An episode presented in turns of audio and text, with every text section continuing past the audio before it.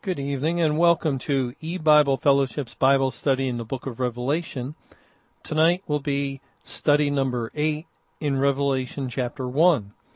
And we're continuing to read in verse one, the revelation of Jesus Christ, which God gave unto him, to show unto his servants things which must shortly come to pass. And he sent and signified it by his angel unto his servant John. Last time, we were looking at the word signified, and we saw how God uses this word to indicate that the Bible itself is a sign, a sign that points to the reality, the truth that the Bible records. And we won't get into that again. We're interested in the last part of the phrase, the last part of verse one. He sent and signified it by his angel unto his servant John. Now it says by his angel, and that would mean God's angel, and that would make this angel the angel of the Lord, or the angel of Jehovah, as he is often called in the Old Testament. Now, we could go to many verses, but we're just going to go to one place in the book of Judges in chapter thirteen, and we'll read a few verses there, beginning in verse seventeen of Judges chapter thirteen. It says, And Manoah said unto the angel of Jehovah, What is thy name, that when thy sayings come to pass we may do thee honor? And the angel of Jehovah said unto him, Why askest thou thus after my name, seeing it is secret? So Manoah took a kid with a meat offering and offered it upon a rock unto Jehovah. And the angel did wondrously, and Manoah and his wife looked on. For it came to pass when the flame went up toward heaven from off the altar, that the angel Jehovah ascended in the flame of the altar, and Manoah and his wife looked on, and fell on their faces to the ground. But the angel of Jehovah did no more appear to Manoah and to his wife. Then Manoah knew that he was an angel of Jehovah. And Manoah said unto his wife, We shall surely die, because we have seen God. This is a good passage for us to turn to in order to properly identify the angel of Jehovah, to discover who he is. And because the angel of Jehovah is referred to several times, and Manoah sums it up concerning his meeting with the angel of Jehovah when he says to his wife, We shall surely die because we have seen God. Well, they saw the angel of Jehovah, yet correctly and rightly, Manoah knew that this was God himself appearing as the messenger of God. And the Lord Jesus Christ is the messenger of God. He is the angel of Jehovah. Now we can confirm this another way. In addition to Manoah saying we have seen God, back in verse eighteen of Judges thirteen, when Manoah asked the angel of Jehovah his name, and the angel of Jehovah responded, Why askest thou thus after my name, seeing it is secret? Now this word secret is Strong's number sixty-three eighty-three, and it's closely related to Strong's sixty-three eighty-two. And that word is found in Isaiah chapter nine, in verse six, where it says, For unto us a child is born, unto us a son is given, and the government shall be upon his shoulder, and his name shall be called Wonderful. Now there, the, the word wonderful is that closely related word to secret. And notice how wonderful follows the language of his name shall be called. Just as the question was, or was put to Manoah, Why askest thou thus after my name, saying, it is secret, or wonderful. It is the name of Christ, because Christ is the child that is referred to in Isaiah nine, verse six. Well, the angel of the Lord, uh, or the angel of God, the implication is in Revelation one, verse one, at the end of the verse, he sent and signified it by his angel, by the angel of God, who is none other than God himself, unto his servant John. So there's there's no question that John is the man that God used to write the book of Revelation. It also says this in verse nine, I, John, who also am your brother and companion in tribulation and in the kingdom and patience of Jesus Christ, was in the isle that is called Patmos for the word of God and for the testimony of Jesus Christ. He he was on this island, Patmos, and God gave him this glorious revelation of the book that would become to be called by that name, the book of Revelation. It was the concluding scripture, the concluding divine word, the concluding message from God that would cap his communication to mankind, to his elect people. It was a glorious conclusion to a most glorious work. There has never been any writing that could ever come near to compare to the writing of the Bible, a writing that God began with Moses some fourteen or fifteen centuries earlier, and a writing that God maintained and established through many prophets down through the years up until the days of the Apostle John. And now it was coming to a close. The, the canon, the Bible itself, would be completed, and God used the Apostle John and gave him the tremendous privilege to be the man who would receive the final revelation of God, the, that is the recorded revelation of God's infinite word. And this word was sent by God, carried by his angel, signified by the Lord, and sent to John. Now, the name John um, comes from the Hebrew. There's a Hebrew word and name, Johannes. And the name John in the New Testament is used a good number of times, and it is derived from Johannes. And that word in the Hebrew, which is, well, I think it's thirty-one ten, but it Johannine comes from actually Strong's thirty seventy-six, and that is made up of two words, which means Jehovah favored, or the grace or mercy of Jehovah, depending on how you would like to say it. The one word means favor, grace, or mercy, and the other word is derived from the word for Jehovah.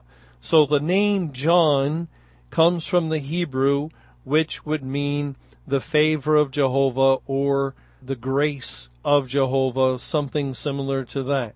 And certainly the Apostle John was an individual who did receive the favor and grace of God as the Lord Jesus selected him to salvation and also selected him to be one of the twelve.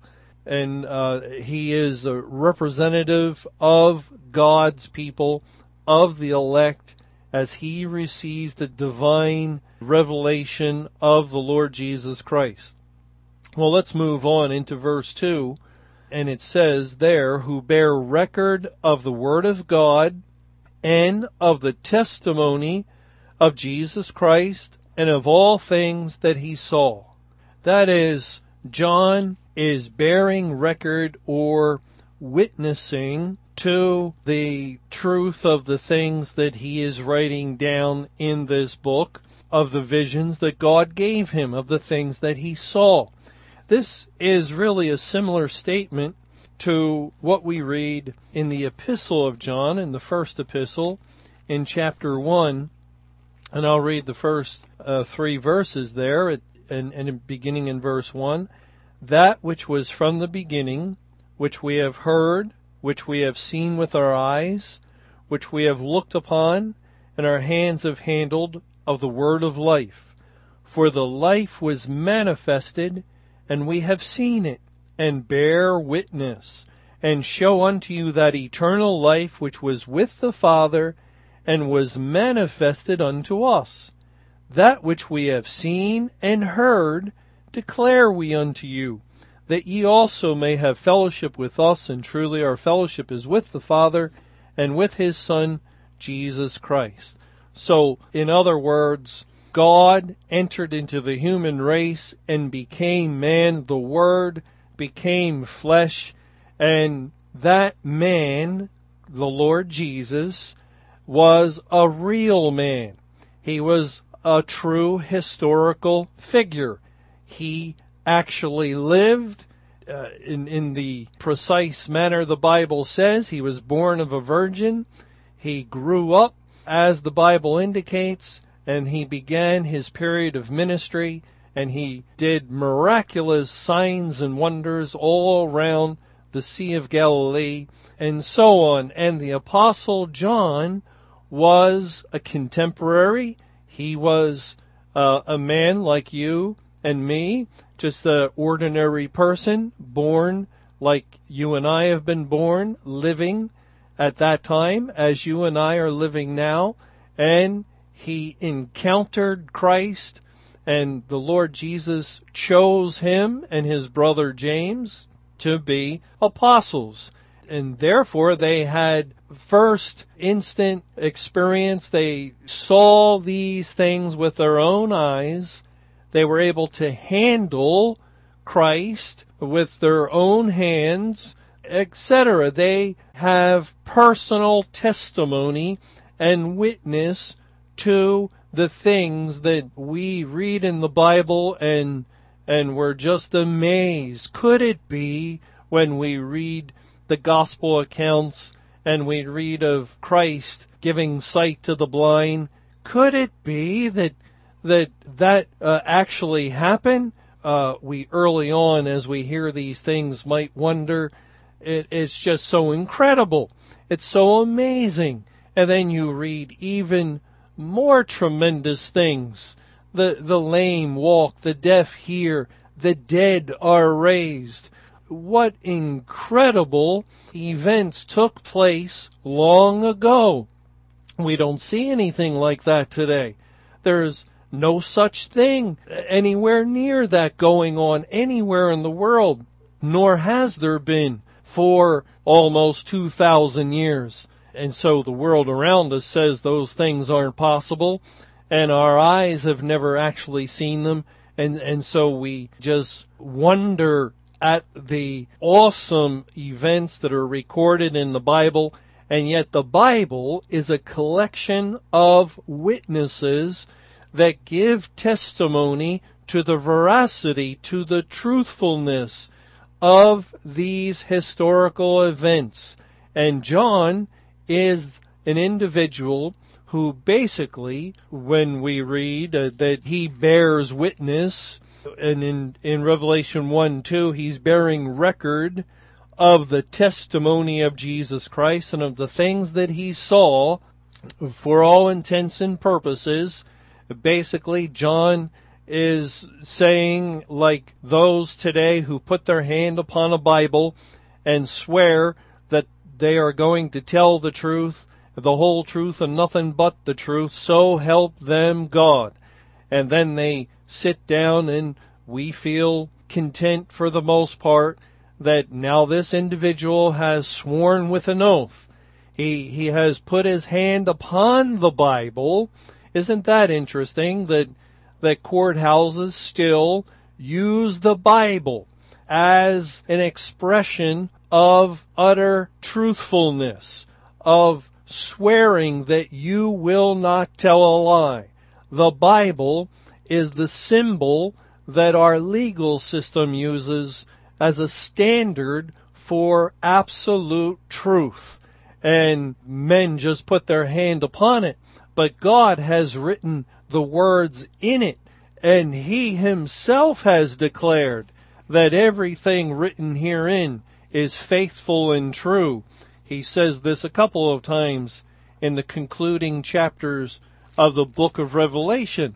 But more than that, God declares in the book of Hebrews in chapter six, in verse fifteen, I'll start reading there. And so after he, that's referring to Abraham, had patiently endured, he obtained the promise. For men verily swear by the greater, and an oath for confirmation is to them an end of all strife, wherein God, willing more abundantly to show unto the heirs of promise the immutability of his counsel, confirmed it by an oath, that by two immutable things, in which it was impossible for God to lie, we might have a strong consolation who have fled for refuge to lay hold upon the hope set before us. You see what we're reading that God did? He took an oath. He didn't have to do this. He did it for our benefit. He knows the weakness of our minds. He knows that we're but of dust and have feet of clay. And he knows that with men, when they swear an oath, well, that ends all strife. They are taking a vow. They they are declaring, yes, I will uh, fulfill the thing that I have agreed to. Uh, I am being very honest with you now, and I am guaranteeing that I will follow through. Well, God has written His Word full of incredible promises. We, we can be true about that. There's no doubt that the things written in the Bible are just almost beyond imagination. To think that the evils of this world, the sin, the wickedness, the awful things like murder and robbery and deceit and, and all the ugly things that are just magnified no end in our day, that they will be gone forever in a day coming soon when the God, when the Lord destroys this world and recreates a new world.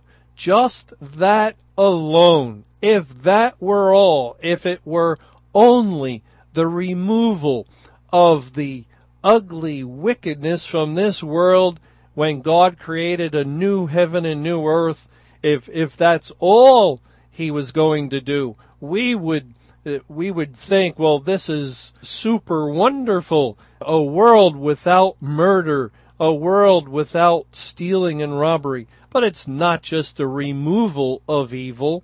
It is a world, a new heaven and new earth that will last forevermore.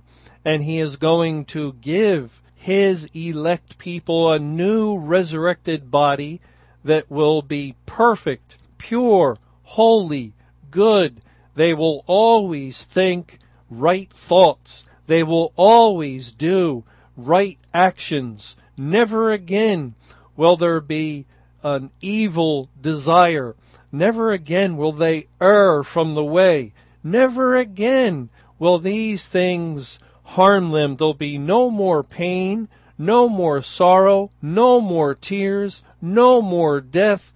And we just shake our head. Eternal life? How can it be? All we know is death and misery. How can there be a place of eternal bliss and happiness and love? Yes, we can admit that these things are, are so glorious, so wonderful, so fabulous and marvelous and, and beyond anything this world can even hope to come close to attaining to. Yet God says they will take place. You can count on it. The things that I have written in my word will come to pass. He even says in a little while, as shortly they will come to pass. These things will happen. It is guaranteed because I have spoken them.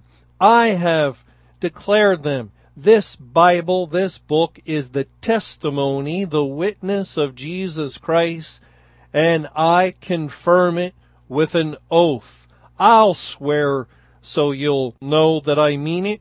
And so he swears by two immutable things. Immutable means things that cannot change, like men change from day to day or week to week. A man changes. You might meet him one day, and then um, he he's of one mind, and you meet him uh, a year later, and it's a totally different person, it seems, because men can change. We're very changeable, movable creatures. But God is not changeable. He is infinite, unmovable, steadfast in all of his ways. And when he says something, he will bring it to pass. He will complete it, fulfill it, and make sure that it happens exactly as he declared it would. And so the one thing of these two immutable things, he tells us, in which it was impossible for God to lie. That is not in the realm of possibility. God cannot lie. And that is the great comfort, a tremendous encouragement for each child of God. We, we love the Word of God so much because it is true, just like the Lord Jesus Christ is the truth. We rely on this. We flee to it in a world of deceit, in a world that lies and swims in an ocean of lies. It, it's not comfortable unless it's lying and telling some tale and story, but not the Bible. The Bible is a sea of truth. It is an ever-flowing stream of righteousness, uprightness, of purity and holiness.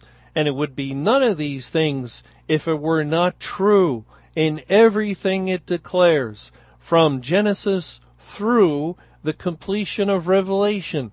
In every word, every letter of every word, every statement, every idea and thought that comes from the infinite and brilliant mind of God is absolutely faithful and true, and we can count on it and trust it, and we can uh, lean upon it and cast our lives upon it, and knowing that God will bring it to pass. Now, when you read Hebrews six eighteen, and it says by two immutable things, and then the first one is listed, it's said to be that God cannot lie, but the second one, it is not stated. And we wonder, well, what is that second thing that God is swearing by?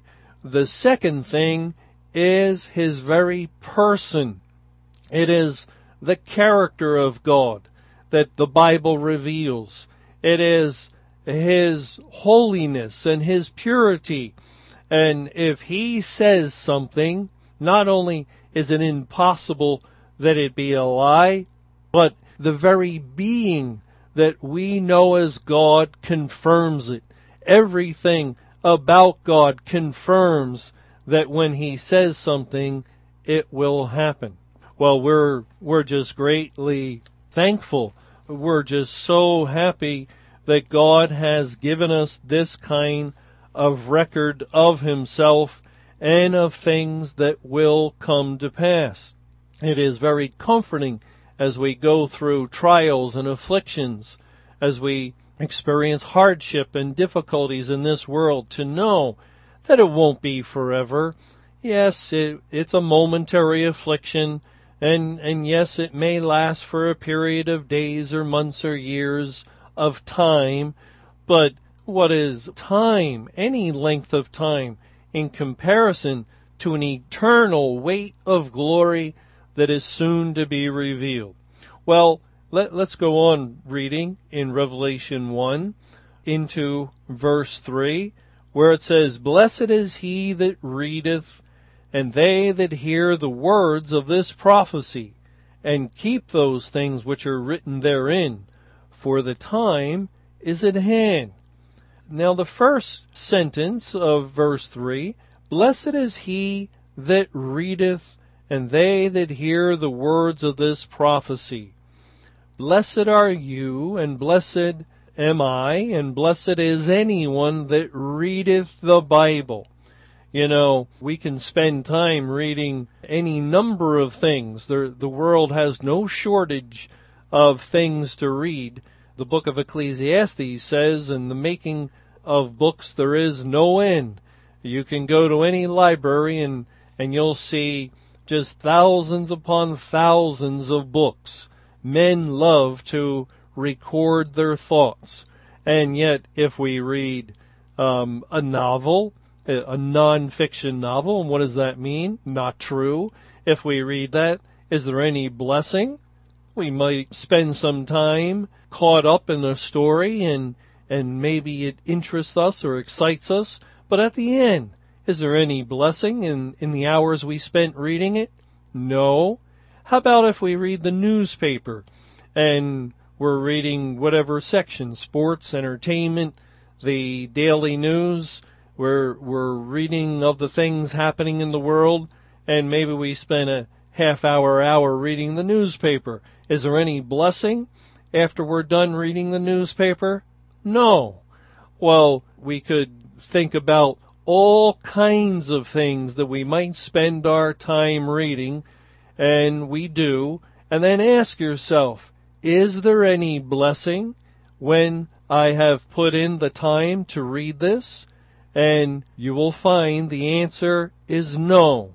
There is no blessing in reading the things of the world. You will only profit in the slightest way, perhaps with a chuckle, perhaps with Uh, gaining a little bit of knowledge about something, but there will be no spiritual blessing. The only thing in this world that is able to provide a spiritual blessing is the Word of God, the Bible.